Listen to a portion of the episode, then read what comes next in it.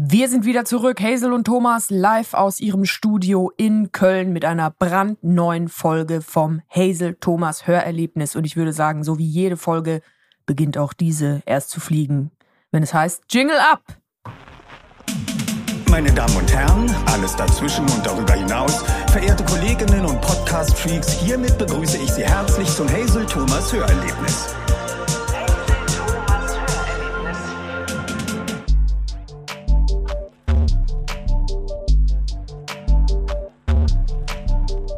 Wahnsinns-Jingle. Ich habe mich immer noch nicht dran satt gehört. Nee, ich mich auch nicht. Ich höre den auch manchmal privat, einfach so, um mich selber in Stimmung zu bringen. Ist dir mal aufgefallen, im Hintergrund kommt ja gegen Ende so dieses Ha, ha. Mhm.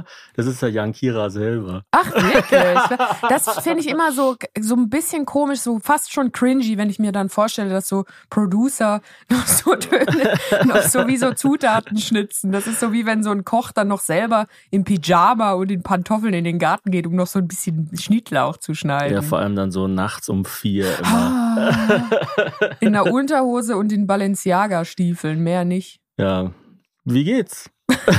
Nach diesem Bild um einiges besser. Du, ganz gut. Ich finde es ehrlicherweise erfrischend, dass es nicht mehr so brüllend heiß ist. Ja, ich habe auch gemerkt, auf den letzten Aufnahmen merkt man, also man hört richtig, wie uns beiden so die Suppe runterläuft. Ja, es ist einfach, also, äh, Leute sehen auch scheiße aus, wenn es zu heiß ist. Also ja. dann ist man so speckig, man ist so, uch, wie so ein, ähm, das kennst du natürlich nicht, aber bei meinem Feed, also wenn ich Instagram aufmache und dann auf die Entdeckerseite gehe, da sind nur so Comparisons of different Cookie Recipes und dann so, hier ist ein bisschen zu viel Butter, hier ist zu viel Ei und hier ist zu viel Zucker. Und wenn es heiß ist, sehen alle Leute aus wie Teig mit zu viel Butter. Also mhm. einfach so in der Mitte so ein Kohlenhydratblock und dann so ein Fettkringel rundherum. Ich würde auch, ich weiß, das ist jetzt ein Hot, Hot Topic, aber ich würde ähm, wenn, wenn wir hier wenn wir bei einer Kategorie schon sind. Du, du musst dich entscheiden. Wenn ich mich entscheiden müsste zwischen nur Platzregen und nur Hitze, ich würde nur Platzregen nehmen. Das ist dann sozusagen ein Hot Topic, was sich als Wet Topic Genau, genau. Echt nur Platzregen, das würdest ja. du machen? Dein ich Leben nämlich, lang? Ich finde es nämlich geil, wenn es so gar keine Frage ist, ob es eine Option ist zu glotzen. Also ich mag so. es, wenn man quasi im Sommer sich nicht eine Ausrede überlegen muss, um zu glotzen. Ah, du bist also so bildschirmsüchtig, dass du einfach gerne die Welt um dich herum möglichst als Optimum für, äh, so als Legitimation für deine Sucht haben willst. Ja, so, so könnte so, man das sagen. So könnten Kritiker das sagen. Mir ist noch, ich habe lange drüber nachgedacht, warum ich zum Beispiel Instagram und TikTok nicht so konsumiere, also warum ich da niemandem folge und so. Weil das klingt ja immer so ein bisschen arschig, so ja, ich, ich benutze es quasi nur, um, um, damit mir Leute folgen können, aber ich folge selbst niemandem und so. Ich mag es einfach nicht, Sachen auf dem Handy zu konsumieren. Also für mich ist, ich bin so alt, für mich ist Handy einfach ganz klar ein Arbeitsgerät. Ich meine, klar, früher hat man auch irgendwie so Snake oder so auf dem Handy gespielt, aber so grundsätzlich. Ja gut, aber damals hast du ja noch nicht gearbeitet. Oder hast du dann mit deinem alten Nokia so Anruf getätigt? Bitte hol mir doch bei der Druckerei einen Bogen Papyrus ab. Also ich bin da halt echt so wie, wie diese Regisseure, die sagen, man muss diesen Film auf der großen Leinwand genießen. Also ich, für mich ist die Weapon of Choice ein Laptop. Also ich Oppenheimer auch, auf dem iPhone ja, ein No-Go. Ich kann auch zum Beispiel nicht auf dem Handy schneiden. Ja. Also, und dann kommt natürlich noch dazu, dass ich dadurch, dass ich ab und zu mal Videos schneide, so wahnsinnig viel vor der Glotze hänge, dass ich dann immer eigentlich froh bin um jeden, um jede Minute, wo ich nicht auch noch irgendwas glotzen muss. Ja, und beim Fernseher dauert es ja auch einfach faktisch drei Sekunden länger, bis der an ist, als das Handy. Ja, das ist genau. ja eh schon an. Also du genießt dann richtig diese Ruhephase, wo du zur Fernbedienung greifen musst und sie einschaltest. Genau. Aber noch, bevor wir richtig einsteigen, was hast du eigentlich für ein geiles Shirt an? Oh, danke, dass du fragst. Das ist das neue Hazel Thomas Hörerlebnis Merch. Das hat auch einen Backprint. Das mhm. sehe ich jetzt natürlich gar nicht als Trägerin dieses T-Shirts. Und mir ist auch wichtig, dass die Leute, die unseren Merch konsumieren, eher an ihr Umfeld denken. Also man mhm. selber guckt ja nicht an sich runter und denkt die ganze Zeit so, oh wow, was für ein T-Shirt, sonst würde man ja auch alle Prints verkehrt rum machen. Weil sonst, also man selber sieht ja den Print auf dem eigenen T-Shirt immer auf dem Kopf, weil man mhm. von oben runter guckt. Und deswegen liest du jetzt am besten einfach vor, was hinten drauf steht, weil ich sehe es ja nicht, ist ja mhm. auf meinem Rücken. Hinten drauf steht, ah, dein, dein berühmtes Zitat, ich will einfach nur Dinge erleben, die mich nicht nerven. Das ist eigentlich ein bisschen traurig, dass das jetzt so mein berühmtes Zitat ist. Die böseste ja. Frau der Schweiz will einfach nur nicht Die böseste werden. Frau der Schweiz mag nur noch beige. Wie hat dir denn Oppenheimer gefallen? Du warst gestern im Kino, jetzt kommt die Folge wahrscheinlich ein bisschen verspätet raus. Das heißt, ihr habt den alle schon gesehen, aber das ist ja ganz gut, dann können wir, dann können wir offen sprechen. Genau. Also das erste Adjektiv, was einem in den Sinn kommt, ist natürlich, der Film ist einfach lang. Ja. Der Film ist sogar so lang. Ich würde sagen, der Film ist so lang, falls man jemals einen Film über mein Leben drehen sollte, wird die Szene, wo ich Oppenheimer schaue, auf jeden Fall drin vorkommen müssen, weil der Film so viel zeitlichen Raum einnimmt. Also es ist ja so, der Höhepunkt des Films, man kann es eigentlich sagen. Also Oppenheimer ist sozusagen, der gilt als der Vater der Atombombe und der Höhepunkt des Films ist dann, wie die Atombombe gezündet wird. Und dieser Höhepunkt kommt und dann geht es nochmal eine Stunde. Genau, also, also es ist wie so wenn wie, du ein Porno schaust und dann sind alle gekommen und dann, und dann ziehen sie sich so langsam die Socken an. und reden so darüber. War das deine Absicht, dass ich meine Socken ausziehe oder war es deine Absicht, dass ich die Socken am Ende wieder anziehe? Wer holt eigentlich das Kind von der Kita ab? Gott, das ist ja voll der schlimme, schlimme Content. Nee, aber der Film war richtig gut. Mir ja, hat der Film richtig, richtig gut gefallen. Ich war auch echt erleichtert, weil die letzten Christopher Nolan Filme haben mir alle nicht so gut gefallen. Also es ist, äh, also ich bin ein riesen Christopher Nolan-Fan. Ich finde es auch super, dass es halt grundsätzlich noch Regisseure gibt, die sich fordern und zwar sowohl inhaltlich als auch äh, stilistisch. Mhm. Also die dann so sagen, ich will jetzt ein echtes Flugzeug in ein Hochhaus oder in ein Haus rein fahren. Wobei das ja, glaube ich, bei Tenet gab es doch diese Szene, genau. wo, wo, das Flugzeug, das war einfach günstiger, als es am Computer zu machen. Ja, das sagt er so, aber ich, ich weiß nicht, ob es günstiger gut, war. Vielleicht wäre es günstiger, wenn, also als wenn er es macht, weil er es halt nicht so gut kann am Computer. Er hätte dann erst so Schulungen machen müssen. Also es gibt ja einen Grund, warum die meisten Effekte am Computer entstehen und bei Christopher Nolan halt viele auch nicht. Aber Sowas, guck mal, warte schnell, ich überlege so mir immer, du hast ja immer Kontakt mit unseren Grafikern und wenn du dann so ein T-Shirt-Designvorschlag bestellst, dann sagst du ja auch so, ja, und mach mir mal einen Kostenvoranschlag. Wie sieht so ein Kostenvoranschlag aus, wenn du dann irgend so eine Firma anfragst, so, ja, ähm, kannst du mir mal einen Kostenvoranschlag machen? Was würde das denn kosten, wenn wir jetzt so eine Atombombe animieren? Und dann kommt so eine PDF mit 34 Seiten. Ja, und ich weiß nicht, ob es mittlerweile geklärt ist, aber früher haben auch dann viele Leute spekuliert, was bedeutete denn das, wenn er sagt, er verzichtet beim neuesten Film jetzt komplett auf CGI, also Computer Generated Images. Das kann doch gar nicht sein. Und äh, was, also wie haben die das mit der Atombombe gemacht? Ja, gut, man kann eine kleinere Bombe zünden und das dann irgendwie anders filmen und so. Das Gute ist ja, kaum jemand lebt, der wirklich mal eine Atombombe hat abfackeln sehen. Also, das mhm. ist da, finde ich, die große Stärke Stimmt. von Oppenheimer, auch bei Oppenheimer selber. Also bei Robert Oppen, Oh, Robert Oppenheimer. Robert. das hat mir noch gefehlt, dass seine Frau ihn Robert, so wo ist denn jetzt eine Bombe? Hör mal, da wird ja das Wasserstoffmolekül in der Pfanne verrückt. Robert Oppenheimer, gespielt von Killian Murphy, es spielt dem Film auch total in die Karten, dass ja niemand eine Person kennt, die so ist. Mhm. Also man kann ja gar nicht abschätzen, inwiefern ist das jetzt gut gespielt oder nicht. Ich kenne niemand, also nicht mal ansatzweise kenne ich jemanden, der so ist wie der. Mhm. Und ich weiß auch nicht, ob er so war. Also man, man weiß es irgendwie nicht. Aber ich, ich hatte aber es das gibt Gefühl, ja Interviews gefilmte von ihm. Also es ja, ist nicht so, dass aber, man gar nichts weiß über diese nee, nee, Person. Und es, also und so, es ist ja auch nicht so wahnsinnig lang her. Also ich meine, das ist so 60 Jahre her oder Genau, so. aber klar, also wie dann so eine Person, die so wahnsinnig eine gute wissenschaftliche Vorstellungskraft hat, wie die dann mit so einer Krisensituation umgeht, wie in zwei Minuten fliegt die erste Atombombe in die Luft und ich habe keine Ahnung, ob dann die ganze Welt gesprengt wird oder nicht. Das weiß man natürlich nicht. Diese Geschichte habe ich schon mehrmals in einem Podcast erzählt. Also ich habe die mindestens einmal in Comedy Gold erzählt und ich glaube auch in Nur verheiratet. Das finde ich ja wahnsinnig krass. Also ich dachte immer, das wäre bei der Wasserstoffbombe so gewesen, aber angeblich war es bei der Atombombe, dass es die Theorie gab, wenn wir, also eine Atombombe lebt ja davon, dass es eine Kettenreaktion gibt in einzelnen Atomen. Das heißt, Atome werden aufgesprengt, durch eine Sprengung werden dann Atome aufeinander gejagt und dann äh, spalten die Atome quasi immer so äh, einzelne Teilchen ab und die lösen dann eine Kettenreaktion aus. Und es gab mal genau, die deswegen Theorie, kann so eine wahnsinnige Menge an Energie freigesetzt werden. Genau, vielen Dank. Und es gab mal äh, die Theorie, dass das habe ich in äh, Physik-Leistungskurs gehabt. Ich bin ja, äh, ich habe ja Physik-Leistungskurs mit einer Eins abgeschlossen oh. und wurde dann auch in den Deutschen Bund der Physiker aufgenommen übrigens. Wirklich? Das ja. hast du noch nie gesagt. Ist das so wie ähm, Pfadfinder für Leute, die Angst vor dem Wald haben?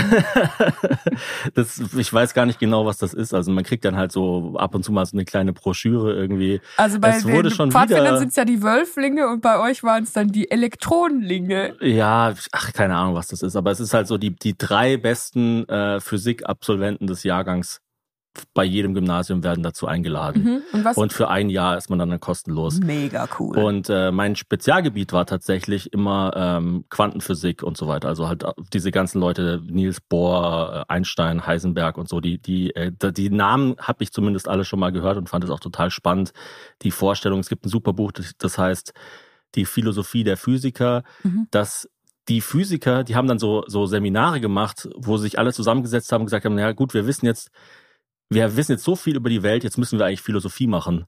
Weil, also diese ganzen äh, Ideen, Materie kann auch Licht sein und so weiter. Das hat ja total viel Implikationen auch für alles andere. Ja, ja, genau. Oder ja. auch die Unschärferelation. Also man kann nicht wissen, ob ein Teilchen an einem Ort ist oder welche Geschwindigkeit es hat gleichzeitig und so weiter.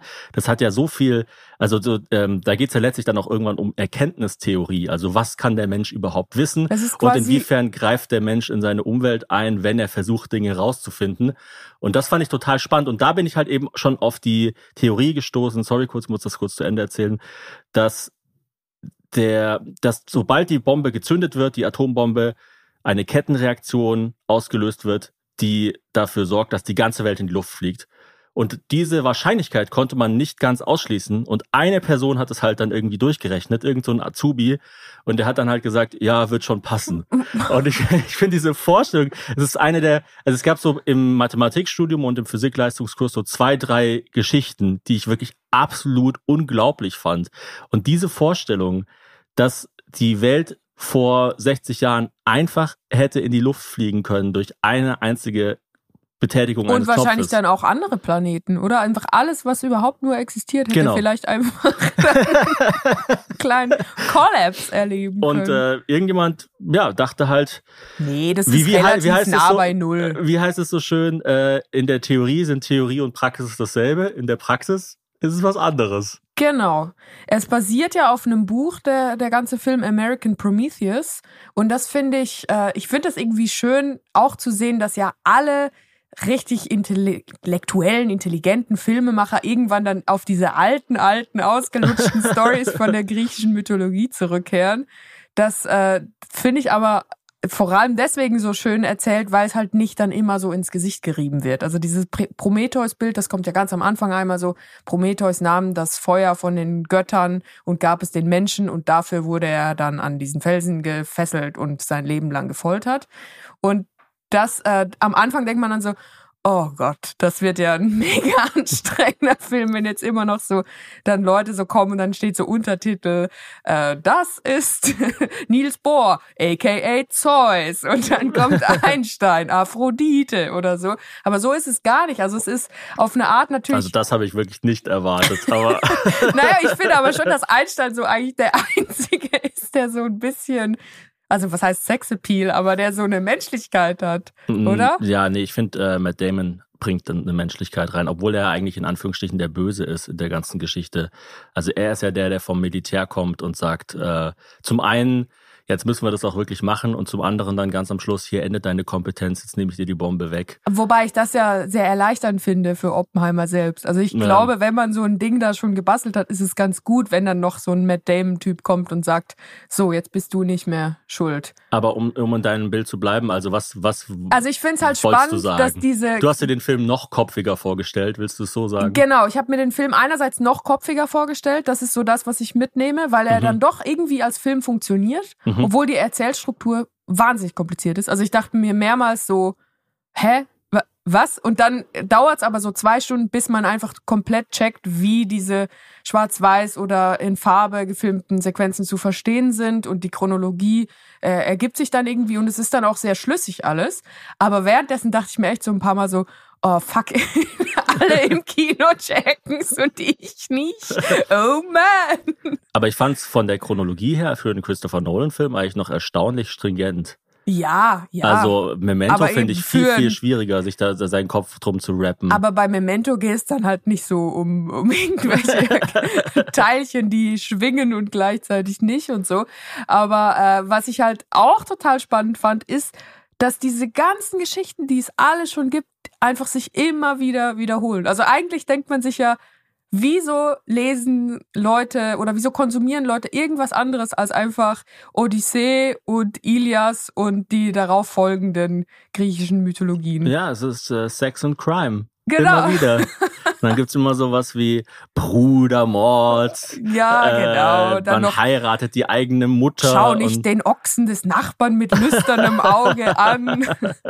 Was ich auch richtig übel finde, es gibt so ein Bild von äh, dem Maler Goya, wo dieser eine Gott äh, der immer seine Söhne isst, mhm. weil er äh, Angst hat, dass sie ihn sonst entthronen. Mhm. Und das ist so, ähm, weiß nicht, wie der Gott heißt, und dann äh, devours his son, also verschlingt seinen Sohn. Und der Gott, äh, also der Goya ist eh ein krasser Maler. Und wenn ihr mal einen richtig guten Film sehen wollt, schaut euch Goyas Geister an mit Natalie Portman Nicht und zu verwechseln Javier mit Goa, was auch eine Grenzerfahrung ist. Goyas Geister. Der Podcast hier ist eigentlich einfach, wie ich einen Monolog halte und du mich dabei störst. Genau, ich schmeiß dir dann immer wieder so Bananen an den Kopf. Na, wie reagierst du ich auf diese so wie, Frucht? Ich bin so wie Tony Hawk und versuche so einen mega coolen Trick zu machen und du wirfst mir immer so Stöcke in die Speichen. Aber am Ende sagen alle, wow, der Stock war aber cool. In die Speichen von meinem Skateboard. Denn so funktionieren Skateboards. Ja, ach, du nee, warst Quatsch. ja nicht in einem Skateclub, du warst ja bei den Physikern. Ich finde es ja immer spannend, dass also künstlerischer Prozess funktioniert ja immer so eigentlich. Es hat ja äh, Christoph Niemann mal gesagt, man muss ein Künstler muss sensibel sein und rücksichtslos. Und das ist eigentlich dasselbe Prinzip wie, ich baue eine Sandburg und dann trete ich mitten rein. Ich ja. baue eine mega schöne Sandburg und dann kommt dieser Moment am Schluss. Oder wie bei Is It Cake, ich baue einen mega, ich, ich backe einen mega coolen Kuchen und dann schneide ich ihn einfach in der Mitte durch. Genau, ich bastel eine Bombe mit dem Zweck, sich selbst zu zerstören. Und, also ich finde ähm, Bombe an sich, die Bombe an sich ist doch auch irgendwie so ein irres Objekt, weil es einfach nicht, also in allererster Linie zerstört die Bombe ja nur sich selbst und nee, das nee, alles also rundherum mein, ist ja Kollateralschaden. In meinem Bild warst du jetzt der, der alles zerstört und ich bin der, der die Sandburg baut, aber das äh, also bin ich Matt Damon und du bist Oppenheimer? Nein, ich, ich rede jetzt gar nicht über Oppenheimer, ich rede über uns, Hazel. Ähm, ich will aber nur noch über Oppenheimer Über uns in diesem das andere Studio. interessiert mich äh, nicht. Nee, aber ich will deine, also ich will natürlich deine Leistung überhaupt nicht schmälern und so weiter, aber es ist schon ähm, immer so, dass, äh, dass äh, ja, ich halt ähm, quasi hier ein, ein, ein Haus baue und dann du dich einfach so reinsetzt und sagst, äh, was? Ja, also ich finde es auch immer lustig, der Vorwurf, dass du mich nicht ausreden lässt, wo ich denke, ja gut, er lässt mich halt nicht sich permanent unterbrechen. der böse Mann mit dem Schirm, er will gar nicht vom Regen gepeitscht werden.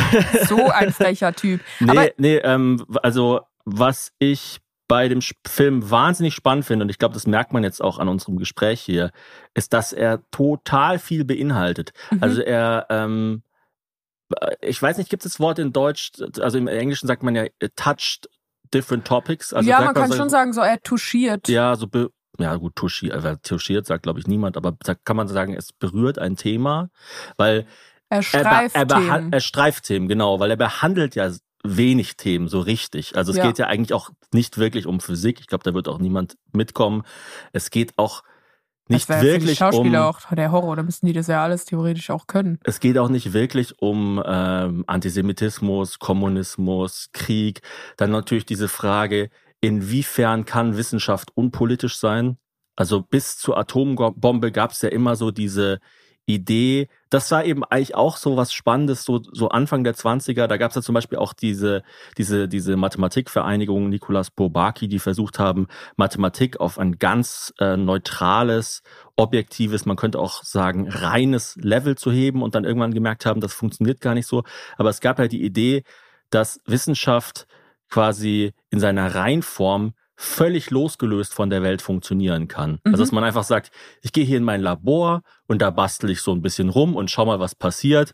Und vielleicht hat dann irgendjemand eine Verwendung dafür, aber das ist mir eigentlich wurscht. Also die Sandburg ist nicht und, Teil des Strandes. Genau, und spätestens beim Bau der Atombombe war dann klar, so, also man muss als Wissenschaftler sich eigentlich immer überlegen, was passiert damit? Also ich finde auch diesen Vorwurf von dem Strauß, heißt er, glaube ich, in dem Film. Mhm. Also der Menschstrauß ist kein Vogelstrauß. Danke, Hazel.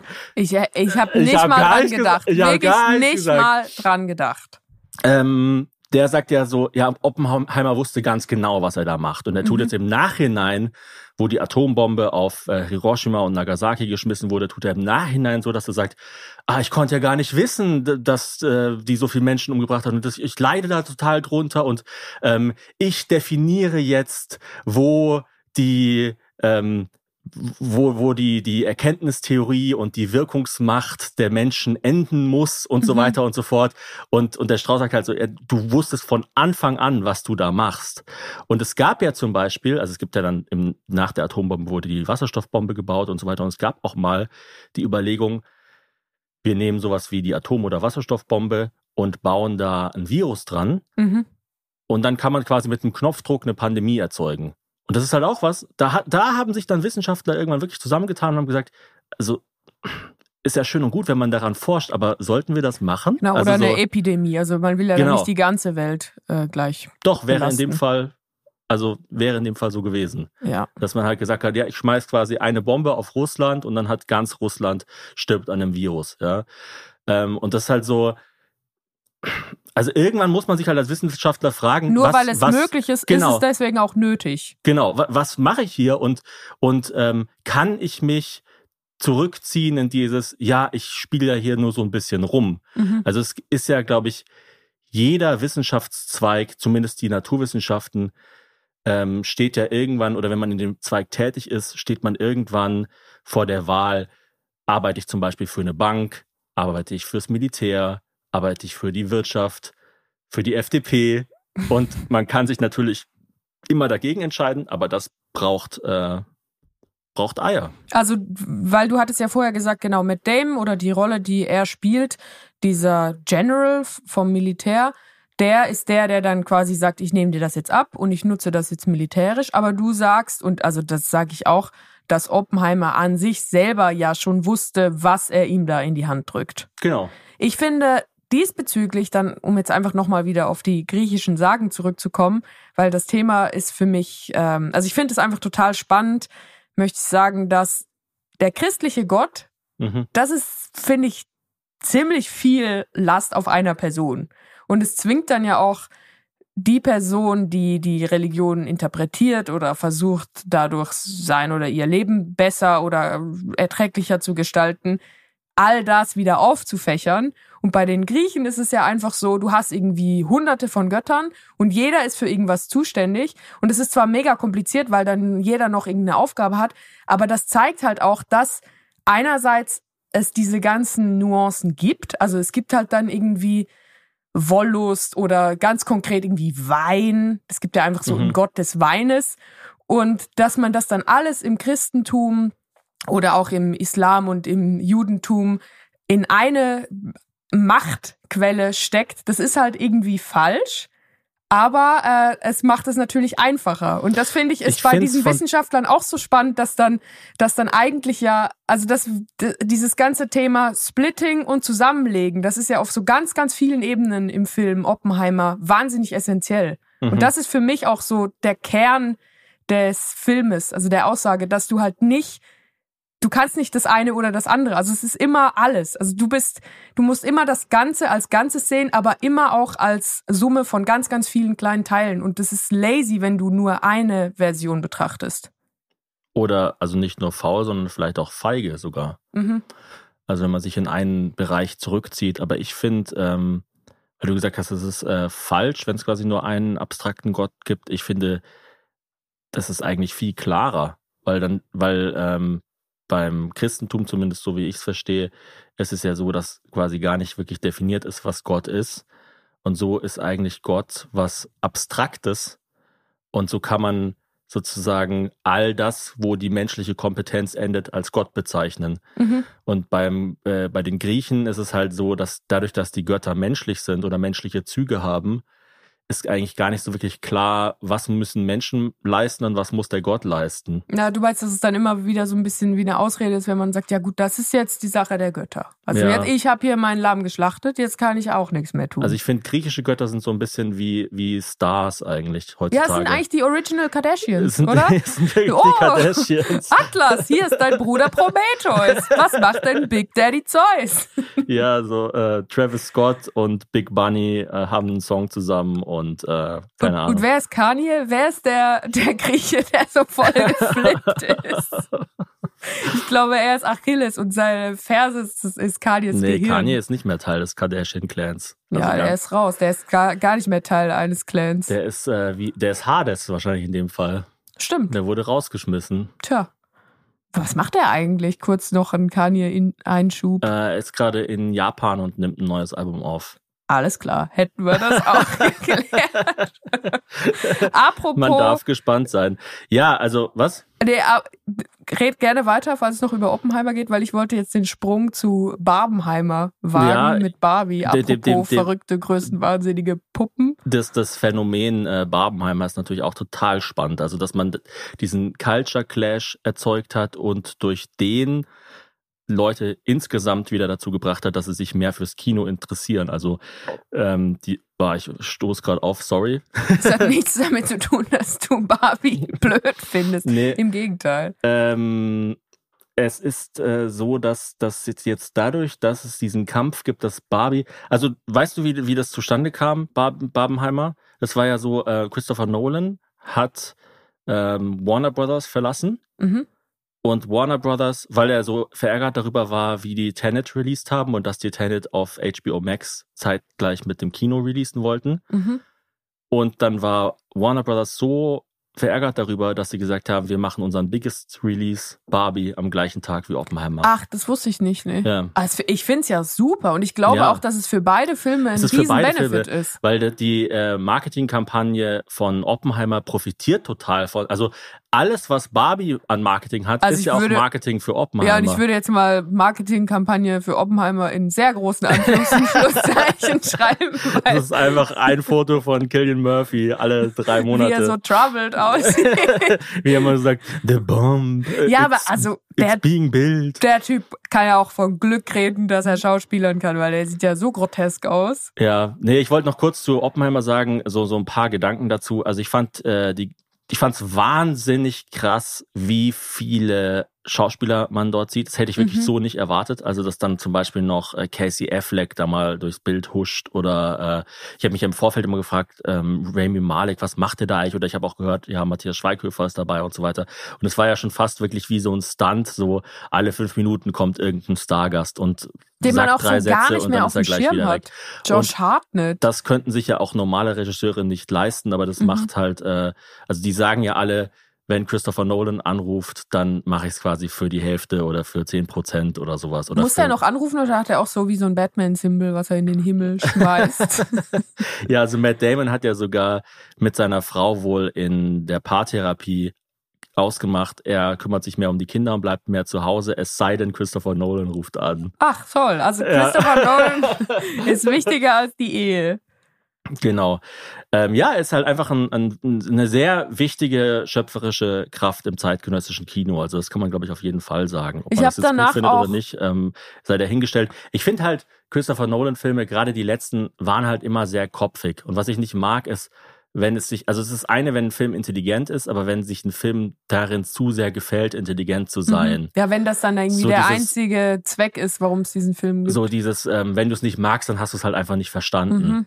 Und jetzt gibt's eine kleine Werbeunterbrechung. Uns ist Schlaf sehr, sehr wichtig. Ich glaube, allen Leuten sollte Schlaf sehr wichtig sein. Aber jetzt, wo wir zwei kleine Kinder zu Hause haben, die auch nachts bei uns leben, ist uns bewusster denn je, wie wichtig guter Schlaf ist und wie unglaublich essentiell es für den darauffolgenden Tag ist, wie die Nacht davor war. Und da kommt unser Werbepartner Alnatura ins Spiel. Alnatura kann euch nämlich bei gutem und natürlichem Schlaf unterstützen. Das Familienunternehmen, das gibt's schon seit 40 Jahren und Alnatura ist ein richtiger Pionier für natürliches Schlafen und Wohnen. Wir haben zum Beispiel die Krabbeldecke Santino auf der unsere ganz kleine Tochter sehr, sehr gerne rumkrabbelt und ihre Nackenmuskulatur stärkt. Und für die große Tochter haben wir von Alnatura die Bettdecke Lio Vita. Das ist eine Kombi-Bettdecke mit Druckknöpfen. Das heißt, wenn es mal eine wärmere Nacht ist, dann kann man nur eine Schicht nehmen. Wenn es eine kältere Nacht ist, dann gibt es zwei Schichten. Früher gab es ja Jahreszeiten, sowas wie Winter und Sommer. Heute habe ich das Gefühl, kann man alle fünf Tage einfach komplett einmal die Garderobe ändern. Und da ist so eine Kombi Bettdecke für mich eigentlich das Praktischste. Alnatura bietet eine ökologische Baby- und Kinderzimmerausstattung aus 100% natürlichen Rohstoffen. Das sind alles sichere und schadstoffgeprüfte Produkte. Die Produkte sind keine Lagerware, sondern die werden auftragsbezogen hergestellt. Das heißt, es ist nicht einfach irgendwo so ein Container, wo eine Milliarde Babydecken rumliegen und dann kriegt ihr eine zugeschickt, sondern es gibt nur das Beste fürs Baby und fürs Kind und somit auch für euch. Es gibt auch ein komplett veganes Sortiment außerdem gibt es auch bei Alnatura eine Fachberatung durch zertifizierte SchlafexpertInnen. Wir haben natürlich auch noch ein Extra für die Herbies und zwar könnt ihr mit dem Code Erlebnis5, also das kleingeschrieben Erlebnis und dann direkt im Anschluss die Ziffer 5, Erlebnis 5, da könnt ihr sparen und zwar 5% auf euren Einkauf bei Alnatura ab einem Mindestbestellwert von 50 Euro. Der Code ist bis zum 11.04.2024 gültig. Alle Infos findet ihr wie immer auch nochmal in unseren Shownotes und ich kann es euch nur ans Herz legen, priorisiert den Schlaf. Es macht alles besser. Bessere Laune, bessere Zeit, bessere Erinnerungen an das, was ist. Das war die Werbung. Jetzt geht's weiter mit dem Podcast. das ging bei Inception so ein bisschen los und eigentlich wurde es danach immer schlimmer. Ja, weil ein Film ist ja schon noch eine Dienstleistung. Also man ja. zahlt ja Geld und man will ja nicht Geld zahlen, um dann irgendwie an den Pranger gestellt zu werden und ja, ausgelacht zu werden vom Medium dass, selber. Ja, ich finde es nicht unbedingt, dass er die Moralkeule schwingt oder so, aber ich meine, am Ende des Tages, wie du sagst, ist es ja einfach, es sind, äh, es sind Farben, es ist Farben und Ton. Und das war's. Also Bilder Bewegung und Ton. Das ist ein Film. Ja, ja der liebt ja Ton. Mein ja. lieber Mann. Farben der, mag er nicht so. Die Musik ist ja wieder von Ludwig Göransson, der mhm. diesen Mandalorian-Soundtrack auch gemacht hat. Und also, ja, es ist schon einfach krass, was für ein Fuckfest an Talent sich da zusammen. ich war auch so stolz. Ich meine, ich habe jetzt ja zwei Wochen bei den Dreharbeiten zu Wer stiehlt mir die Show mit Matthias Schweighöfer zusammengearbeitet und vorher dachte ich immer so, ja, okay, das ist dann halt so der Typ, der irgendwie sich nackt auf ein Plakat stellt und dann irgendwie ist es so eine Verwechslungskomödie und das ist irgendwie alles so ein bisschen affig. Aber ich war so richtig ergriffen, dass ich den dann so sehe als Heisenberg und ich habe ihm danach auch bei Instagram geschrieben, ach, ich hoffe, du bist stolz auf dich. Wenn nicht, dann äh, weiß bitte, ich bin total stolz auf dich. Und das war so, ah, also eigentlich, so, das mache ich ja gar nicht sowas, aber er hat es eh nicht gelesen, von dem her. Ich wusste auch gar nicht, dass Heisenberg ein Nazi war. Also Heisenberg, nachdem hat sich ja der, die Hauptrolle in Breaking Bad benannt, denn dessen äh, Drogendealer-Name ist ja Heisenberg. Und ähm, ich, ich kannte äh, hier Heisenbergsche Unschärferelation und so weiter, aber ich wusste nicht, dass der so stark involviert war in, in den Bau der, der, der, den angeblichen Bau der deutschen Atombombe. Die war ja gar nicht so, der war, es war ja gar nicht so weit fortgeschritten, wie man dachte. Mhm. Ich fand es auch interessant, diese, diese Anekdote, dass ähm, ja irgendwann die Kupfervorräte weltweit ausgegangen sind, weil man so viel Kupfer gebraucht hat. Ja, das ist auch so, so banal fast, wenn man so denkt, ja. wie groß das Projekt ist und dann scheitert es an sowas wie Material. So die, diese, um diese elektromagnetischen äh, Spulen zu machen. Wie heißt nochmal dieses Dorf, das die da gebaut haben? Äh, El ähm, Los Alamos? Ja, Los genau. Alamos in New Mexico, glaube ich.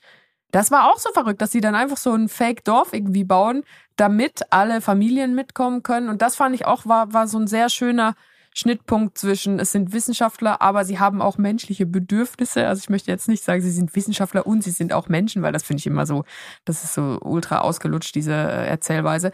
Aber die haben gesagt, ja, wir müssen dann auch eine Schule haben und einen Erste-Hilfe-Stand und einen Saloon, damit die Familien von den Wissenschaftlern auch Bock haben mitzukommen, weil sonst kommt kaum jemand. Ja, ja, also um Talent zu konzentrieren, musst du auch private Anreize schaffen. Oder äh, ein Shoutout oder ein, einfach mal ein einen kleinen Gruß raus an alle riesigen Firmen. Macht doch einfach firmeninterne Kitas. Ja. Wäre doch mal eine Idee, damit die Leute nicht so abstruggeln, wenn sie einen Platz suchen. Ein Hot Take zu äh, Christopher Nolan noch.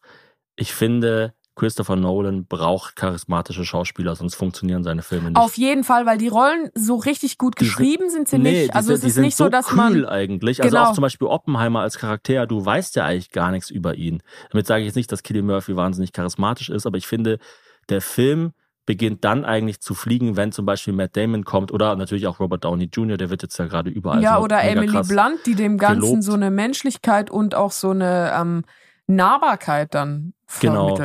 Und ähm, also zum Beispiel Inception ist meiner Meinung nach deswegen so gut, weil halt Leonardo DiCaprio die Hauptrolle spielt und The Dark Knight natürlich auch wegen Heath Ledger. Also du brauchst halt diese krassen, diese, diese Schauspieler mit so einer krassen Strahlkraft. Hugh Jackman bei The Prestige zum Beispiel finde ich auch ein super Film.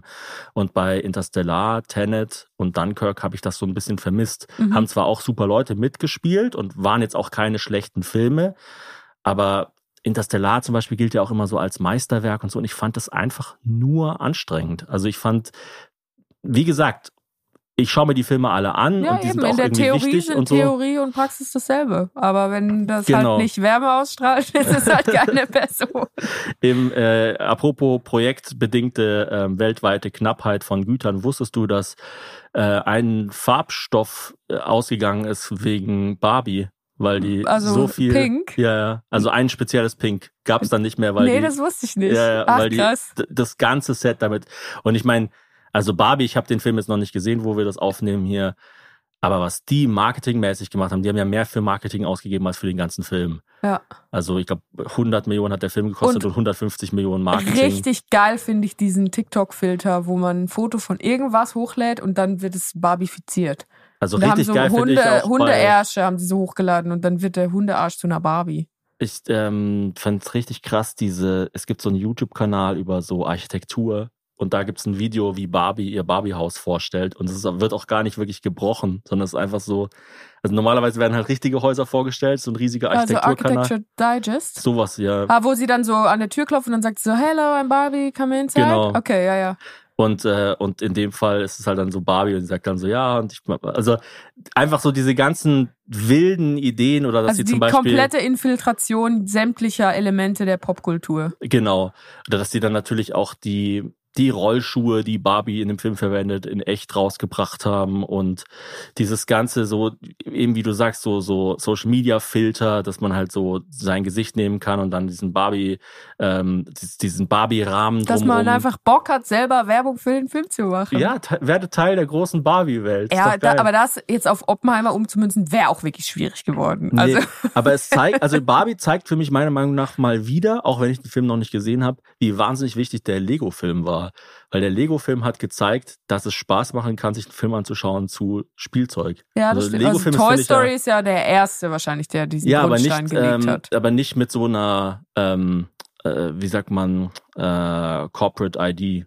Ja. Also nicht nur, nicht das Mit erstes so einer Spielzeug. Marke quasi. Genau, das erste dahinter. Spielzeug gab und dann den Film. Toy Story war ja so, das gab den Film und dann gab es quasi die Figuren daraus auch als Spielzeug. Mhm. Haben wir ja auch. Wir haben Jessie zu Hause, Mhm. die, das ist ja seltsamerweise nicht die Freundin von Woody, sondern von Buzz Lightyear, glaube ich, so der, der Genau. Love Interest, also diese Cowboy-Frau, die so, also ich, ich finde es überraschend, dass Jessie auf Männer steht. Ich sag nur so viel. Aber was heißt seltsamerweise, sind die nicht sogar verwandt, Woody und sie? Nein, nicht alle dachte- Cowboys und Cowgirls sind dachte, verwandt. Wir sind hier doch nicht bei so. den griechischen Göttern.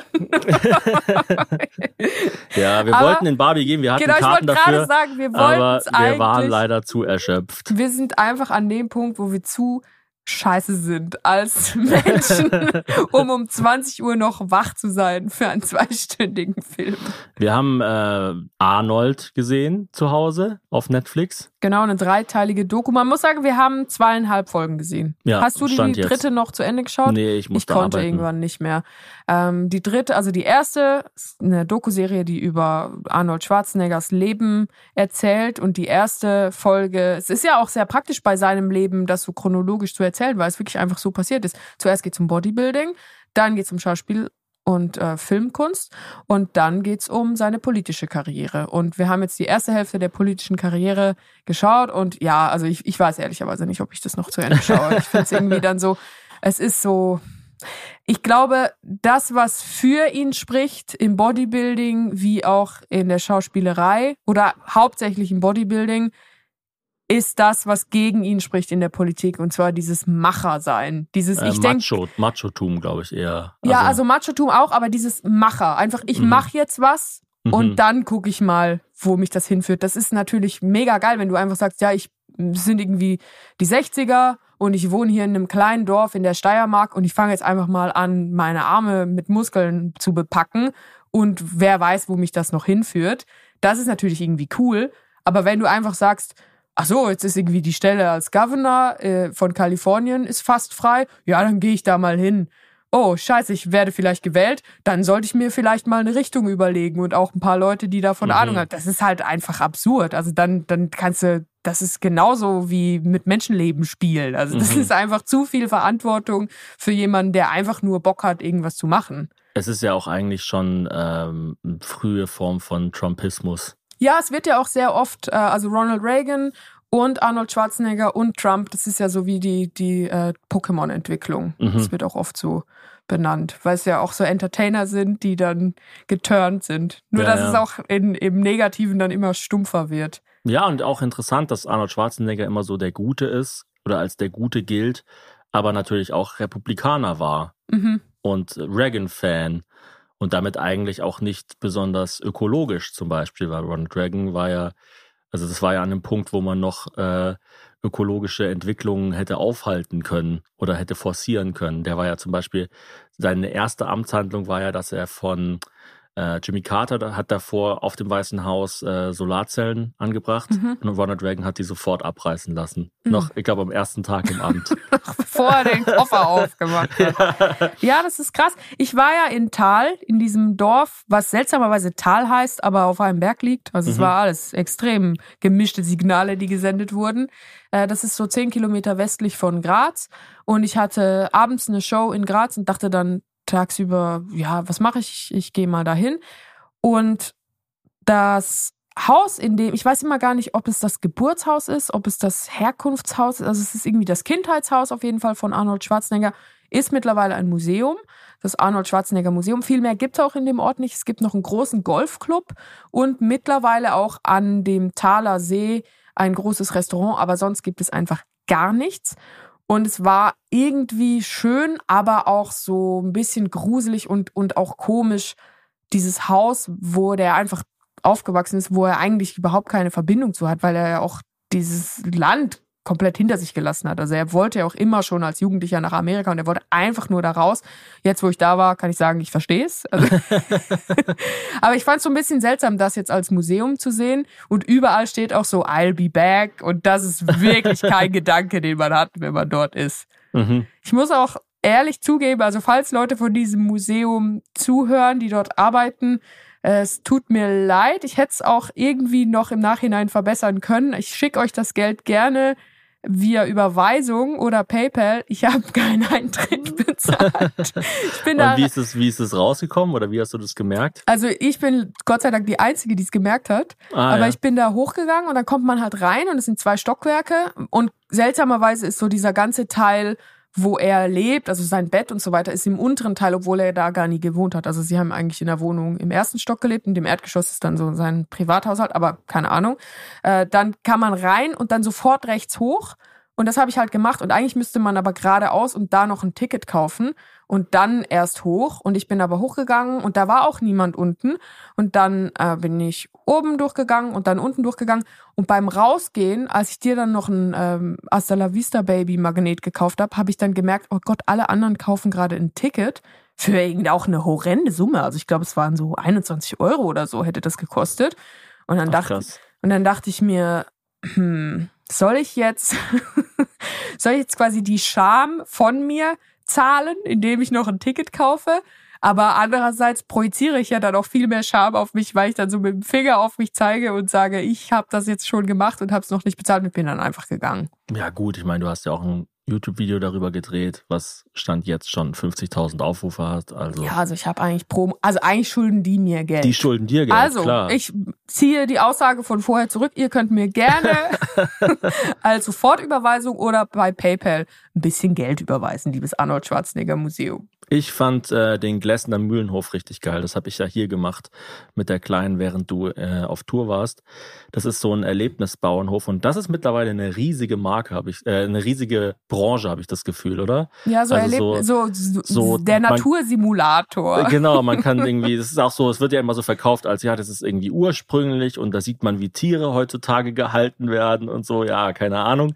Und dann gibt's ja auch immer so diese Debatte, ähm, zum Beispiel ist es gut, wenn es ein Gnadenhof ist, also wenn da Tiere sind, die äh, sonst irgendwo geschlachtet worden wären oder was mit denen irgendwas passiert wäre, ähm, ist es gut, wenn die Tiere gefüttert werden, weil einerseits ähm, äh, lernen dann Kinder Tiere füttern, auf der anderen Seite sind die Tiere dann halt alle ähm, adipös. Ja, und, und zwar zum Teil haben wir schon Tiere in Streichelzoos gesehen, wo du nicht wusstest, wo ist oben, wo ist unten, wo ist vorne, wo ist hinten. Wieso ja, steckt da mitten aus dem Bauch ein Fuß raus?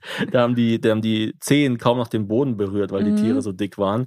Ich finde es auch, also ich finde es eigentlich immer besser, wenn die Tiere äh, einfach quasi für sich sind und man die nur so anschauen kann. Ja, also das ist ja immer der, dieses diese, Simulieren von Interaktion, ich weiß nicht. Das ist ja immer so der, die große Diskrepanz aus dem, was die Konsumenten möchten und dem, was die Tiere brauchen. Also wenn du in den Zoo gehst und kein Tier siehst, kannst du, kannst du eigentlich damit rechnen, dass es ein guter Zoo ist. Mhm. Aber wenn es dann so heißt, ja, der, das war so cool, der Jaguar war direkt an der Scheibe und hat noch so gewunken.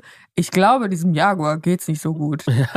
He is crying for help. Ich war, äh, glaube ich, drei Tage mit der Kleinen allein und habe es einfach schon komplett verplant im Vorfeld und es war wirklich super. Also ich bin am ersten Tag in den äh, Wildpark. Ja, ihr, ihr wart gegangen. richtig busy. Ich habe immer ja. so Fotos von neuen Locations getroffen. Wir haben äh, so eine, so eine ähm, Raubvogelshow angeschaut, so wo so Falken auf den, auf so, auf so einem äh, Handschuh von einem, das sieht so ein bisschen aus wie dieser ähm, Thanos, wie diese Thanos-Hand, wo er so diese ganzen Steine Der Falkner mit seinem Lederriemen. genau, wo dann ich. immer, wo dann immer so, die, der, der, schmeißt dann immer so halbe Küken in die Luft und dann kommt so ein Greifvogel und macht so. Ich liebe so. einfach Bilder von Wildvögeln mit so Lederaugenklappen. Das ja. ist für mich das Lustigste. Ich glaube, das ist auch der Grund, warum ich dich so attraktiv finde. Weil du mit einer Lederbrille, das sieht einfach genauso aus wie ein Falke. Und äh, vielen Dank. Und genau, wir waren am einen Tag beim Wildpark Schmidt, das war schon super. Und dann dieser Gläsner Mühlenhof. Also da gab's Catcars, da gab's äh, Ich dachte Kletter. gerade, das wäre ein Tier, was ich nicht kenne. ich liebe ja Catcar. Ich habe Catcar gefüttert. Ich liebe ja Catcar fahren. Das ja, ist was ist genau Catcar? Ist so eine Mischung aus Go-Kart und Fahrrad, oder? Das ist wie, wie, ein Fahrrad, wie ein Fahrrad, was den Rahmen von einem kleinen Auto hat. Das ist eigentlich perfekt. Also ja. für Leute, die keinen Führerschein haben, aber trotzdem crazy aussehen wollen. aber unsere Tochter hat keinen Catcar gefahren, oder? Das kann doch, die doch klar. nicht. Ich habe dir doch ein Video geschickt. Wo also die selber Catcar fährt? Nee, die ist doch Bobbycar gefahren. Nee, ich, ich habe sie auf den Catcar gesetzt und habe sie so einen Hang runtergeschubst und dann ist sie so ein bisschen rum, ist sie so rumge, hat sie so rumgelenkt. Ach, dann habe ich dieses Video einfach Falsch geskippt. interpretiert. Nee, ich habe es einfach nicht geschaut. Und dann gab es noch sowas wie eine Hüpfburg. Das war aber mehr so eine Art ähm, Blase, so eine große, wo man so Ah ja, das so war ein, auch mega ein Kissentrampolin, glaube ich, sagt man. Ja, das war auch super geil. Ja, das Also- liebe ich. Die sind auch nicht so gefährlich, weil ähm, das Gefährlichste tatsächlich beim Trampolin, und das haben ja alle mittlerweile, haben ja, das ist ja der neue Pool. Mhm. Es ist einfach so ein Riesentrampolin zu Hause zu haben. Und ich habe mal gehört, dass von der Bruchstruktur, also es passieren gar nicht so wahnsinnig viele Knochenbrüche bei so Trampolinen, aber die Struktur der Brüche ist so wahnsinnig, wahnsinnig schwer zu reparieren. Deswegen wird von denen stark abgeraten, aber ich möchte jetzt natürlich nicht eine ganze Branche unter den Bus schmeißen. Und der Grund, warum diese Trampoline so eine krasse Bruchstruktur haben, ist, wenn zum Beispiel ein schweres Kind in der Mitte ist und gerade unten ist, also Mhm. hüpft und dann unten landet und dann knallt ein leichteres Kind auf die total gespannte Matte neben dem schweren Kind, dann ist das, äh, das ist einfach wie wenn du auf, aus dem dritten Stock auf den Beton prallst, aber Fuß voran und dann entstehen ganz oft so Spiralbrüche. Also, dass der Ah. Knochen dann so mehrere Male längs Ugh. innerlich geteilt wird und das ist halt total schwer und das passiert Ach, bei die, diesen... die Menschen haben dann Brüche. Ich dachte, das ist Trampolin. ja, das Trampolin bricht. ist mir doch scheißegal. Also, das ist ja ein Segen, nee, wenn aber das wenn das bricht. bricht, während du drauf rumspringst, dann ist ja auch nicht ideal. Ja, solange du da nicht brichst, ist ja alles okay. Aber ähm, nee, die Knochen sind so ekelhaft, dass wenn du ein Foto davon siehst, dann musst du brechen. Boah. Die Kissentrampoline sind deswegen ein bisschen ein sicherer. komplizierter Bruch. er hat spiralförmig gekotzt. Hazel Aber nimmt Kissen- jede, jede, jeden Anlass, um Würgegeräusche zu machen, nimmt Hazel. Die Öffentlich. Keine Ahnung warum, aber, aber privat gar Ding. nicht, ne? Privat Öffentlich gar nicht. Ja. extrem. Ne, und die Kissentrampoline sind wohl so ein bisschen sicherer, weil das halt nicht passieren kann, dass dann in der Mitte so ein wahnsinniger, äh, so eine Spannung herrscht. Warum stehst du auf den äh, Klang von Würgegeräuschen? Ich finde es einfach was Mutiges. Ich finde, es weckt, es weckt auch die Leute. Weißt du, du musst dir ja vorstellen, wenn jetzt jemand das auf dem Fahrrad hört, dann das ist schon, soll schon packender sein, so ein Podcast, als wenn man jetzt sich die Ilias reinpfeift. Bei Ich der Ilias mal- kam übrigens Prometheus nicht vor. Nicht, dass jetzt Leute mir das zuschicken. Das ist wieder so typisch Hazel. Dann hast du Oppenheimer geschaut, dann dachtest du, ich rede jetzt über Oppenheimer, ich sag jetzt was Kluges über die griechischen Götter. Hast dir aufgeschrieben, griechische Götter und dann redest Und du dann einfach so eine ein halbe Stunde Pfeil darüber. und dann so klug. Naja, gut, du. Ich glaube, wir spulen bald mal zurück und hören uns an, was du hier alles rausgehauen hast. Und dann wird das Publikum ja, aber ich habe das halt über studiert. Instagram Verstehst Nachrichten. du? Ich habe auch Literaturwissenschaften studiert. Ich habe das ja gelesen. Touché. Aber du hast es nicht abgeschlossen. Touchiert. Du hast es auf meinen Rat hin nicht Das abgeschlossen. stimmt. Der Gott des Studienabbruchs hat mich Ich gut beraten. Ich dachte mir auf jeden Fall, dass ich, äh, da, dass ich Erlebnisbauernhof-Tester werden will. Ja, das ist gut. Das Was ist dann so die Einheit? Also es sind ja dann nicht Sterne, sondern Milchkannen. Okay. Drei von fünf Milchkannen. Aber also Gläsner Mühlenhof und äh, Wildpark Schmidt, wenn ihr das hier hört, ich weiß, ihr, ihr seid große Hazelbrugger-Fans, dann Aber ihr habt ja keine Zeit, ihr seid ja busy. Die Catcars müssen geölt werden. diese, diese Bauernhöfe, ich sagte, die, die, die explodieren. Die bauen jedes Jahr wohl eine neue Attraktion. Das ist total krass. Meinst du, dass es einfach zunimmt, dieser Drang, sich Erlebnisbauernhöfe reinzupfeifen mit der Abwendung von der eigentlichen Natur? Es ist eine, also es ist eine Kombination von ganz vielen Dingen. Zum einen sind ähm, Erlebnisparks wahnsinnig teuer im Vergleich. Zum anderen sind die auch nicht für so kleine Kinder so ideal. Also dieser, der Glessner Mühlenhof, der kostet, glaube ich, 4 Euro Eintritt. Warte, du kannst- wenn, du, wenn du all das noch ein bisschen anachronistischer erzählst, dann kannst du da ein richtig gutes Nolan-Skript draus machen, glaube ich. Ähm, an, an, sagt man anachronistisch der Reihe nach, oder was? Also eben nicht der Reihe nach. ah, okay. Also ich, Ähm, vielleicht stimmt es auch nicht. Also einfach, wenn du es so ein bisschen schnippelst also und dann ist, äh, ist, äh, anachronistisch das Gegenteil von chronologisch, oder was? Ich denke schon. Ne? Ah, okay. Aber es kann So, auch ich- sein, ich dass es nicht Begriff stimmt. nicht. Ich Also ich habe einfach mal ein Geräusch Ich habe gemacht. nicht Literaturwissenschaft studiert, ich weiß Du hast nicht es so nicht genau. abgebrochen, so wie ich. Ja. Ähm, ein komplizierter Abbruch. Ein spiralförmiger Abbruch, der sich immer weiter in deinen Strudel der eigenen Selbstzweifel gezogen hat. Vier von Brechen- fünf Gipsen. Brechen mit Brugger. Uh, Gibt es eigentlich noch Gipse? Also wenn man was bricht, kriegt man da noch einen Gips? Doch eigentlich nicht mehr, oder? Das ist doch alles nur noch so, so Plastikschienen. Gips Facts. Gipsofaxo. Fuck. Kennt ihr das? Wenn ihr so dumm seid, dass ihr die Leute, die in eurem Raum sind, auch dumm macht. So geht's mir gerade. ja, wir haben auch beide. Also ich, ich sage so, diese Reisen, die wir jetzt alle gemacht haben, die, haben, die hinterlassen wirklich ihre Spuren. Also ich merke, wir sind beide wirklich, ihr merkt ja auch diese Aufnahme an, wir sind einfach am Ende. Wir sind wirklich, wir, also auf Englisch würde man sagen, barely hanging on. So. Ja, am seidenen Faden. I'm losing it, man. Nee, ich, ich, ich ähm, glaube, um das Thema abzuschließen, Erlebnisbauernhof, zum einen, es ist gut für kleinere Kinder, also so drei, vier, weil da ist ja zum Beispiel, also es ist ja blöd, wenn man mit denen in den Europapark geht, auch wenn der Europapark mega geil ist und dann dürfen die nichts fahren. Dann zahlst du irgendwie 60 Euro pro Person und, Und am hast Ende nur sagen sie, Enttäuschungen. Die Taube war cool. genau. Der Mülleimer konnte sprechen. Ja, wie mit meinem Neffen, wo ich äh, im Europapark war mit dem, da war glaube ich drei und der wollte dann nur so Blumen anschauen und Enten füttern. Ich meine, eigentlich geil, dass er sich mit so wenig zufrieden gibt, aber es ist halt Du hast wahnsinnig ihm dann teuer. mehrmals die Quittung gezeigt von den Eintrittskarten. Beim Glessner Mühlenhof kannst du äh, Getränke und Essen mitnehmen, zum Beispiel. Mhm. Aber es Auch- kostet Eintritt? Ja, eben vier Euro. Okay. Ähm, dann natürlich noch so diese Eventisierung grundsätzlich. Also du kannst dann do- dort auch Hochzeiten feiern, Kindergeburtstage, dieses ganze Kindergeburtstage mit Mottos und so weiter. Das gibt's ja auch noch nicht so lang. Dann natürlich, es hat irgendwie so diesen Öko-Anstrich zurück zur Natur. Ja, das wäre jetzt noch meine Frage gewesen, gehen da alle drei bis vierjährigen hin oder ist es nur so eine bestimmte Gruppe? Sind es nur die, die dann irgendwie so das Wort Buchweizen mehrmals die Woche benutzen? Mm, nee, nee, nee. Also ich habe ja mich selber entdeckt, wie ich letzte Woche mal den Satz gesagt habe. Also an Buchweizen mag ich ja dieses leicht Nussige. Und dann dachte ich auch so, ich muss mich jetzt hier töten. Es geht nicht. Es muss, es darf nicht mehr, sowas darf nicht mehr aus meinem Kopf kommen.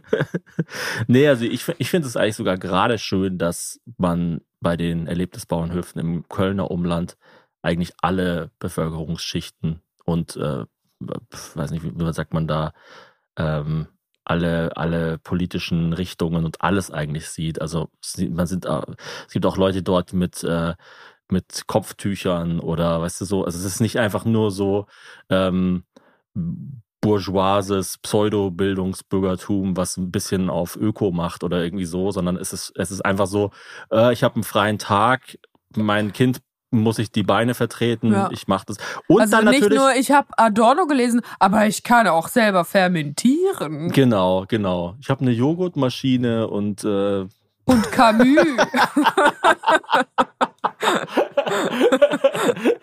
Boah, zum Thema Joghurt noch ganz kurz. Es gibt jetzt einen neuen pflanzlichen Joghurt und das war ja immer, wir haben ja auch schon bei Social Distancing unserer Sensations-YouTube-Serie zum Thema Pandemie und Zuhause bleiben einen Joghurttest gemacht. Und da war ja immer so das Ende vom Lied, dass pflanzliche Joghurtalternativen total scheiße schmecken. Und da stehe ich auch nach wie vor dahinter. Was schade ist, weil ich Milchprodukte quasi gar nicht mehr vertrage. Aber es gibt jetzt einen neuen pflanzlichen Joghurt und der ist mega lecker. Die müssen uns Wie eigentlich sponsoren. Ja, es ist kein Sponsor, aber sie, es heißt No Milk Joghurt von Alpro.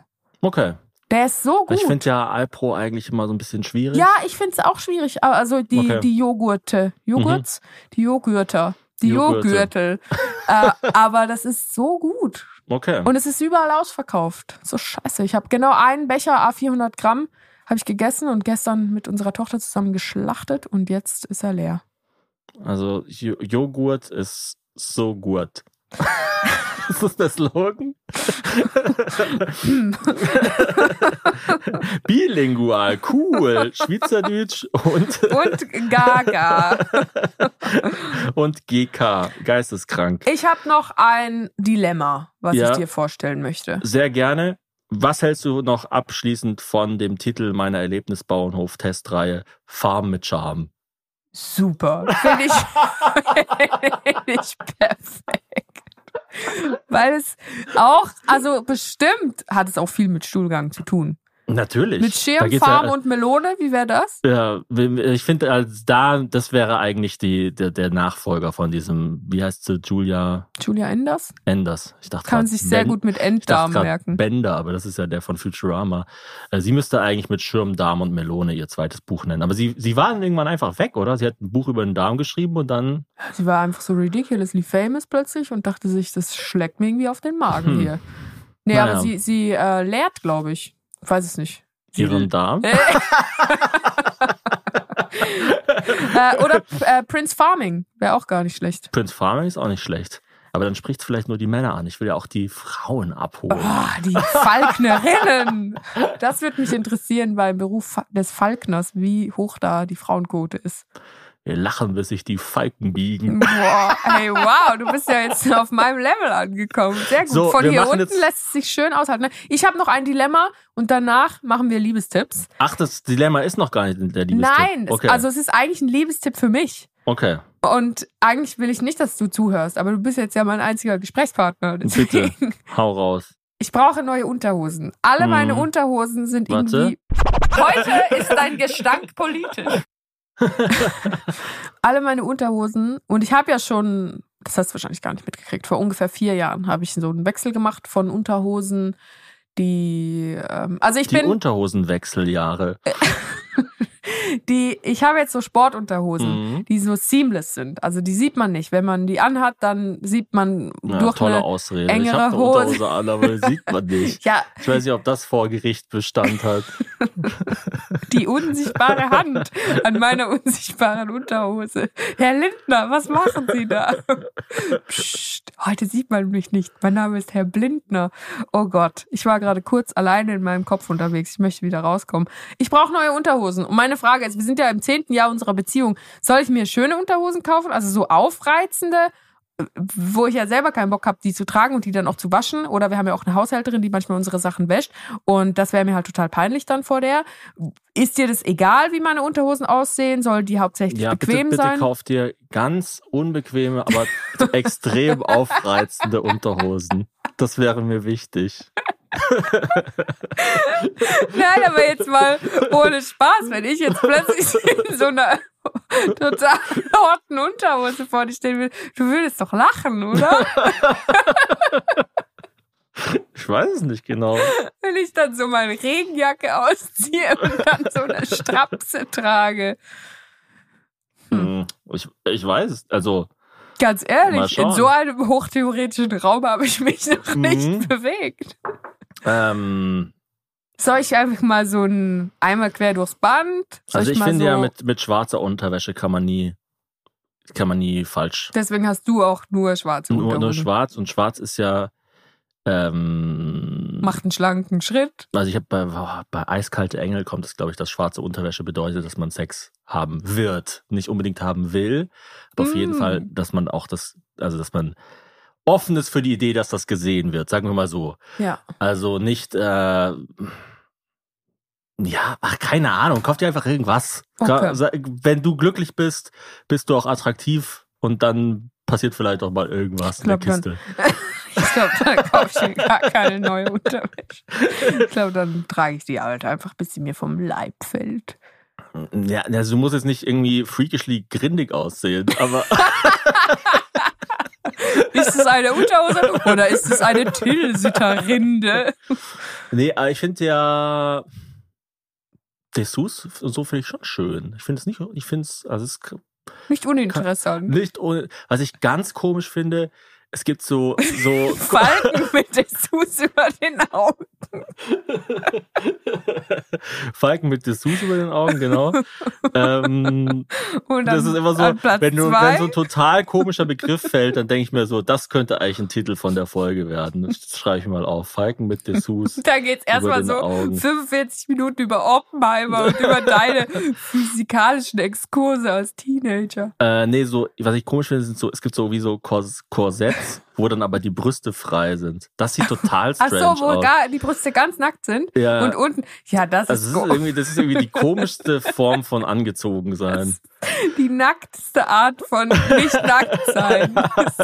so lächerlich nackt. Eigentlich wie ein sehr großer Gürtel. der aber nicht, äh, der nicht den Schritt bedeckt. Also es macht einfach irgendwie ja, gar der nicht. auch nicht die Hose hochhält. Und trotzdem muss man dünn sein, sonst sieht man sehr dick aus in so einem Ding. Also es ist wirklich einfach, einfach unpraktisch. Ja, aber Korsetts sind ja eh also hoch umstritten, weil sie so sämtliche Organe zerquetschen. Ah ja. Hm. hm. Also naja. das wird es wahrscheinlich nicht werden, Thomas. Nee, ähm, ja. Besprich das mal mit, einer, mit, mit, einer mit, einer Praktikantin und einem Psychiater. Oh Macht mir, schickt mir ein paar Vorschläge. Ja, könnt, könnt mir ja auf die Mail droppen. Genau, mach's mal auf die Dropbox und äh, sag mir ein, sag mir ein, ähm, sag mir eine Deadline. und du sagst dann, wie viele von fünf Milchkannen welches mm. Outfit gewinnt. So. Mach mal auf die Flopbox. wir haben apropos Flopbox noch ein paar äh, Anfragen für Liebestipps. Ja, wir machen jetzt zwei Liebestipps, damit diese Folge hier auch eine Funktion hat. Es soll ja nicht nur Chaos sein. Ähm, aber ja, dass die Leute, die sich bis jetzt durchgewühlt haben, immer noch, ähm, zumindest noch ein bisschen belohnt werden. An dieser Stelle bewertet unseren Podcast mit fünf Sternen. Das wäre nett und angebracht. Es wäre, es wäre super angebracht und natürlich auch total nett. Hier, Hazel löst einen Liebesfall. Mein Freund und ich sind seit knapp zwei Jahren zusammen. Auf Insta hat er ein Profil, das ihm nicht zugeordnet werden kann, sprich klein, sprich keinen Klarnamen angibt. Er hat sich immer geweigert, mich als Follower zu akzeptieren, da ihm angeblich manche seiner Abos peinlich sind. Umgekehrt hatte ich ihn angenommen. Diese Situation herrschte über anderthalb Jahre so vor. Vor knapp drei Monaten habe ich aus Neugierde bei einer sehr freizügigen jungen Dame in den Followern seinen Insta-Namen eingegeben. Siehe da, er war Follower. Damit bestätigte sich mein Verdacht, dass dieses Profil und sicher noch viele weitere aus der Kategorie der Grund dafür war, dass er mich nicht annehmen wollte. Wir haben gestritten, ich habe ihm klargemacht, dass mich das stört und er hat sein Instagram gelöscht. Vor knapp zwei Wochen habe ich auf seinem Bildschirm dann wieder das Insta-Icon erkannt, habe ihn gefragt, was es damit auf sich hat und er hat zu rum, rumgedruckst und behauptet, er folge mit dem neu angelegten Profil keinen Frauen. Zeigen wollte er es mir trotzdem erst nicht. Nach langer Diskussion dann wieder die Erkenntnis, auch hier folgte er sämtlichen Profilen junger, freizügiger Frauen und Profilen mit, ich zitiere, Fetisch-Content. Ich war sehr verletzt, da es ja schon Monate zuvor eine ähnliche Situation gab und ich ihm klar gemacht hatte, dass mich das stört. Er sagte, er brauche den regelmäßigen Anreiz für sein Sexleben, um sich in Stimmung zu halten. Er hat behauptet, dass das für Männer völlig normal sei und dass viele das so handhaben würden. Als Frau weiß ich nicht so ganz, was ich davon halten soll. Was sagt ihr zu der Thematik? Sollte ich etwas lockerer bleiben oder gibt es tatsächlich Grund zur Sorge? Naja, also ich meine, so, die, wie locker du bleibst und wie ähm, sehr dich das stört, das kannst ja nur du selber wissen. Also genau, entweder also das, das stört dich halt. komisch, wenn wir dir sagen, mach also, dich locker. Also Gefühle soll man erstmal zulassen und dann kann man sich überlegen, ob man was mit diesen Gefühlen macht. Oder ob man zum Beispiel die für sich behält, sie teilt, sie in irgendwelche anderen Gefühle ummünzt und so weiter. Du kannst ja sagen, ähm, ich, äh, mich macht das total wütend und deshalb gehe ich jetzt zum Sport und werde irgendwie die beste Handballerin der Welt oder was weiß ich was. Wow, that took a turn. Ja, ähm, ja aber ich finde, also sie hat ja schon ihre Gefühle geäußert, oder? Wenn, wenn ich das richtig verstanden habe, hat sie schon vor ein paar Monaten das mal gesagt, dass sie das stört. Ich weiß ja. nur nicht, wie mh, mm, detailliert und nuanciert diese Äußerung der also, Gefühle war. Ich meine, die letzte Frage war hier, gibt es Grund zur Sorge? Ich kann dir sagen, dass es völlig normal ist, gerade heutzutage, dass sich Männer, Frauen auf ihrem Handy, im Internet, auf Instagram anschauen, die sie irgendwie attraktiv finden. Und meiner Meinung nach ist das auch okay. Also ja, ich finde das auch okay. Also warst ich finde, du nicht sogar mal bei den Chippendales oder so? Das, das fand ich ja auch okay. Also das ist halt, ich meine, ich weiß nicht, wie ich es fände, wenn du jetzt dann Backstage irgendwie irgendeinem Chippendale Sahne vom Popo schlecken würdest oder was weiß ich was. Mit meiner wilden mal, Unterhose, meiner neuen Corsage. ja, dann müsste ich vielleicht schon mal, ähm, ja. Fragen, kurz, ist das vegane Sahne von Altro oder was hast du darunter geschleckt?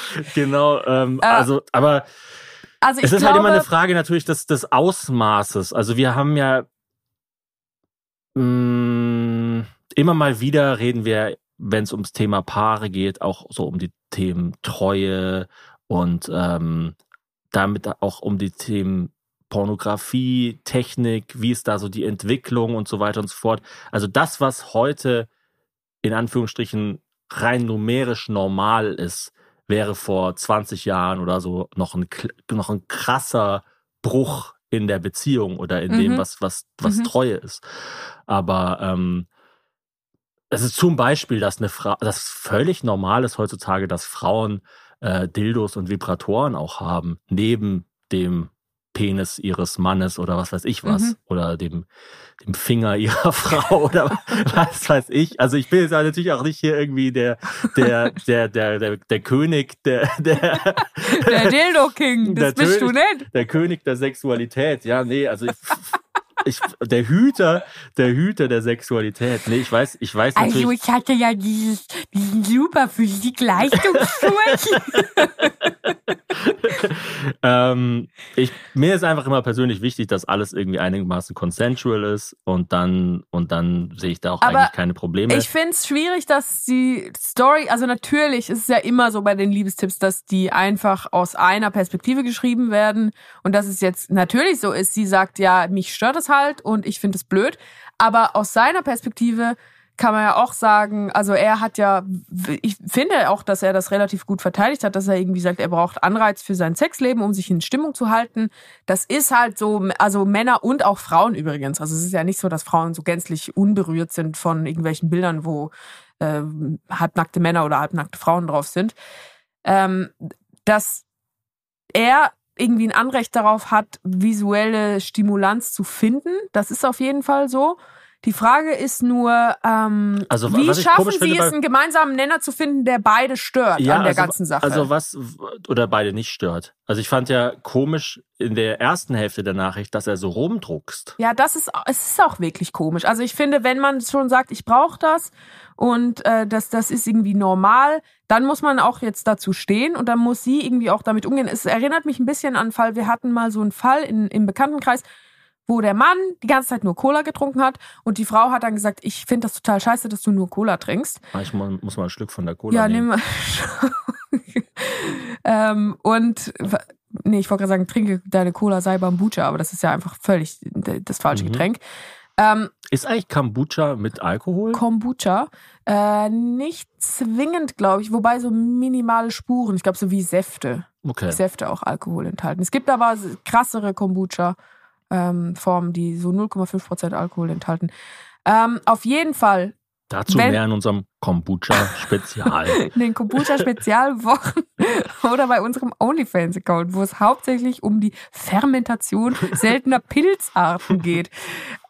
Weißt du, wenn eine Person immer sagt, oh, ich finde es so blöd, weil da ist Zucker drin, da ist irgendwie Koffein drin, das peitscht dich irgendwie auf, und die andere Person sieht diese ganzen Punkte überhaupt nicht als störend, dann ist ja irgendwie eine, eine Lücke in der Kommunikation. Also eigentlich müsste dann die Person ja sagen, Idealerweise in der optimalen Welt sagt die Person dann, ja, stimmt, du hast recht, irgendwie tut's mir gar nicht so gut, ich probiere das mal ohne Cola und hat dann auch aus freien Stücken ein subjektives Interesse daran, nicht mehr so viel Cola zu trinken. Aber wenn er selber jetzt, um auf unseren Liebestipp zurückzukommen, nicht das als störend empfindet, Mhm. was ich ihm aber nicht abkaufe, weil sonst würde er nicht so rumdrucksen, weil in, innerhalb der Beziehung empfindet er das auf jeden Fall als störend, weil es sie halt wahnsinnig macht, dass er das hat, dann ist da noch nicht genügend drüber kommuniziert worden. Also sie müsste einfach ganz klar machen, wie sie sich damit fühlt und dann müsste er sagen, inwieweit er auf ihre Gefühle reagieren kann und möchte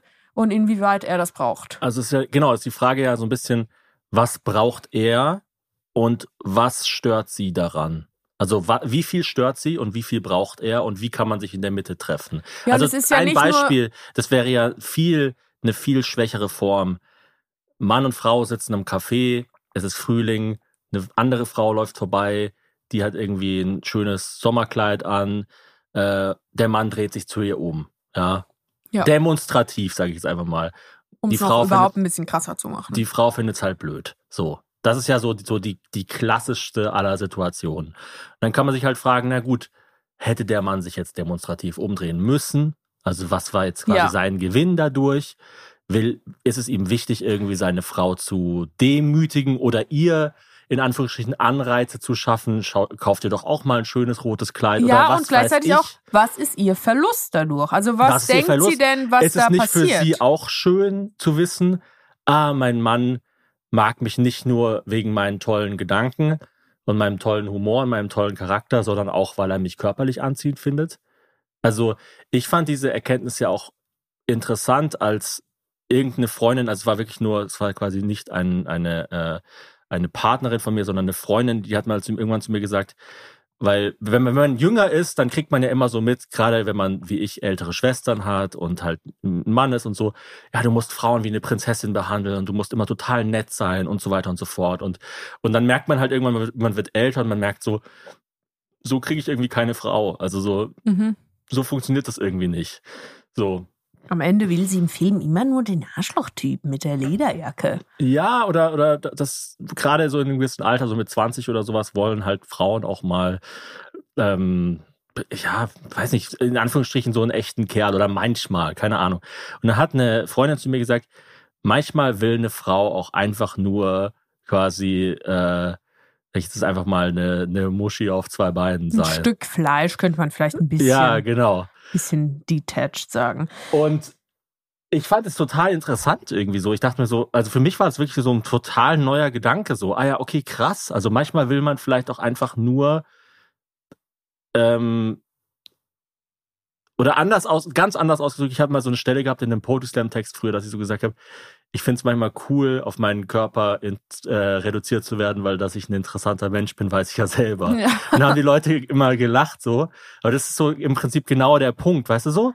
Also ich glaube, das man ist ja auch so der Klassiker, eine Mutter, äh, drei kleine Kinder zu Hause, äh, immer nur als dreidimensionales Ding gesehen werden und dann will man einfach nur, dass irgendein 20-Jähriger einen einfach nur bumsen will. Genau, oder, oder wir kriegen ja auch manchmal die Frage so, hey, ihr seid doch so progressiv, ähm, wärt ihr denn auch zusammen, wenn ihr zwei Männer wärt? Oder ähm, Thomas, wie würdest du denn reagieren, wenn ähm, sich Hazel eine Geschlechtsanpassung ähm, äh, unterziehen würde oder was weiß ich, so solche Sachen.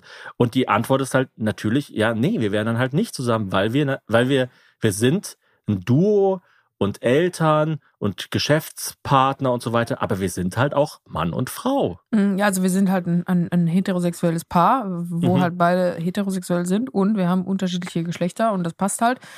Und ich glaube, die Frau in dem Liebestipp, die ähm, muss ich mal fragen, ist sie eifersüchtig auf diese Profile? Und die Angst kann ich ihr, glaube ich, nehmen. Also ich glaube, dass Männer immer auch, und ich sage es jetzt nur so Männer, weil sie ja sagt, als Frau weiß ich nicht so ganz, was ich davon halten soll. Das stimmt doch auch nicht. Also äh, das, ich glaube, das ist so auch so ein bisschen eine Pauschalisierung, die man so ein bisschen als Flucht und als Vorwand nimmt, um das Ganze so abartig finden zu dürfen. Ähm, ich glaube, auf jeden Fall kann man gewisse biologische Instinkte und Triebe und Bedürfnisse nicht leugnen und sollte man auch nicht leugnen. Und es ist ja umso schöner, dass er mit dir zusammen ist, obwohl du real bist, sozusagen. Also mhm. weißt du, mhm. so, so mit einer realen Person zusammen zu sein, ich glaube, die wenigsten Leute sind so verloren in der ja, also Pornografie, es ist ja letzten Endes ist es eine milde, milde Form von Pornografie, die da mhm. stattfindet.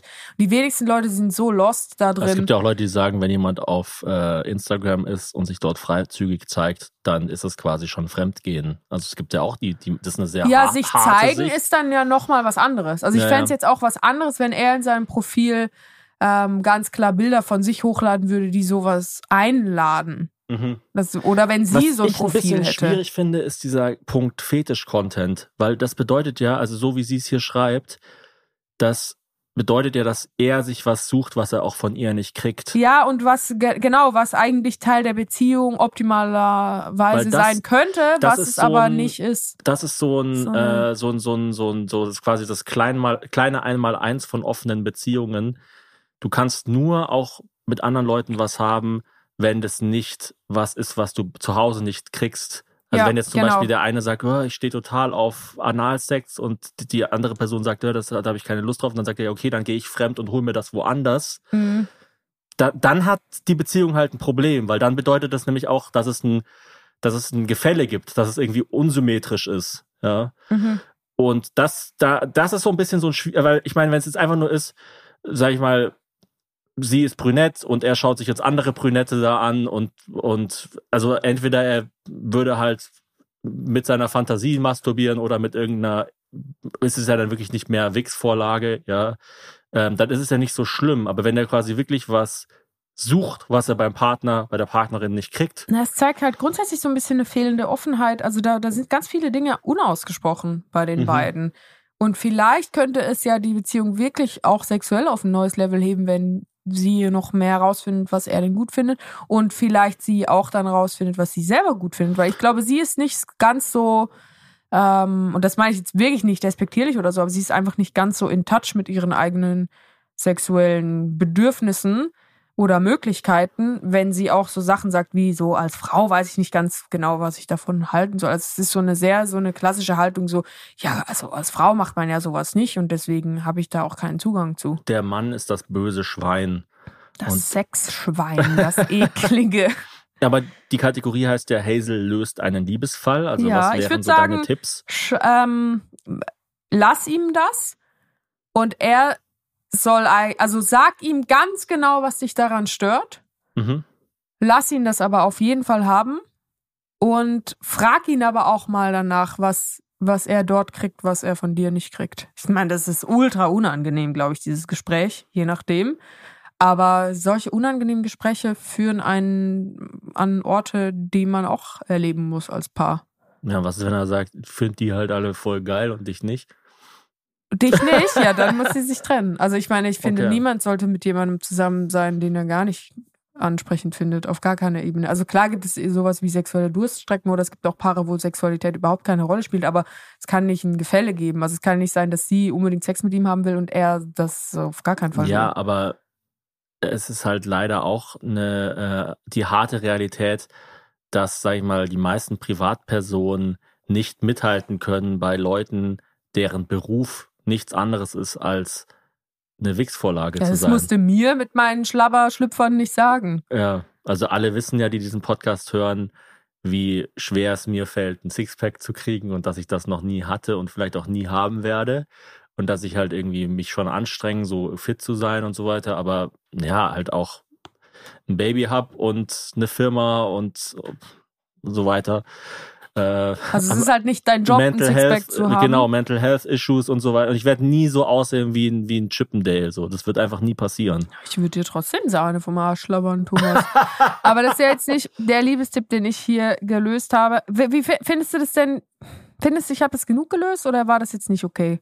Also, ich dein- glaube, deine ich kann Lösung ihr, war ja quasi, ich glaube, re- redet einfach ein bisschen mehr und, und, Und ich und experimentiert vielleicht auch ein Vielleicht- bisschen mehr. Genau, also ich, ich finde, dass sie nicht allgemein so das Thema sexuellen Content als rotes Tuch sehen sollte, sondern vielleicht auch mal sich selber fragen sollte, warum ist mir das denn so unangenehm, dass zum Beispiel mein Partner masturbiert? Also ist das für sie zum Beispiel schlimm, die Mhm. Vorstellung, dass ihr Partner masturbiert? Mhm.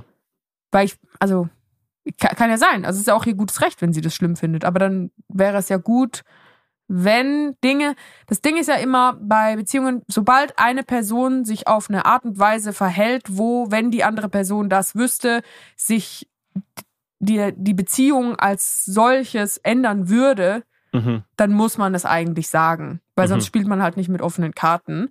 Und wenn sie beide einfach eine total unterschiedliche Vorstellung davon haben, was es bedeutet, in einer glücklichen Beziehung zu sein, ich glaube nicht, dass sie dann ganz längerfristig damit Friede, Freude, Eierkuchen machen können. Mhm. Weil das Ding ist, ist ja eh schon, also der Schatten ist ja eh schon auf die Beziehung geworfen durch diese ganze Thematik. Und ich glaube, jetzt muss man das auch, jetzt muss man sich das Monster unterm Bett mal angucken Mhm. und schauen, was für ein Schlüpfer das anhat.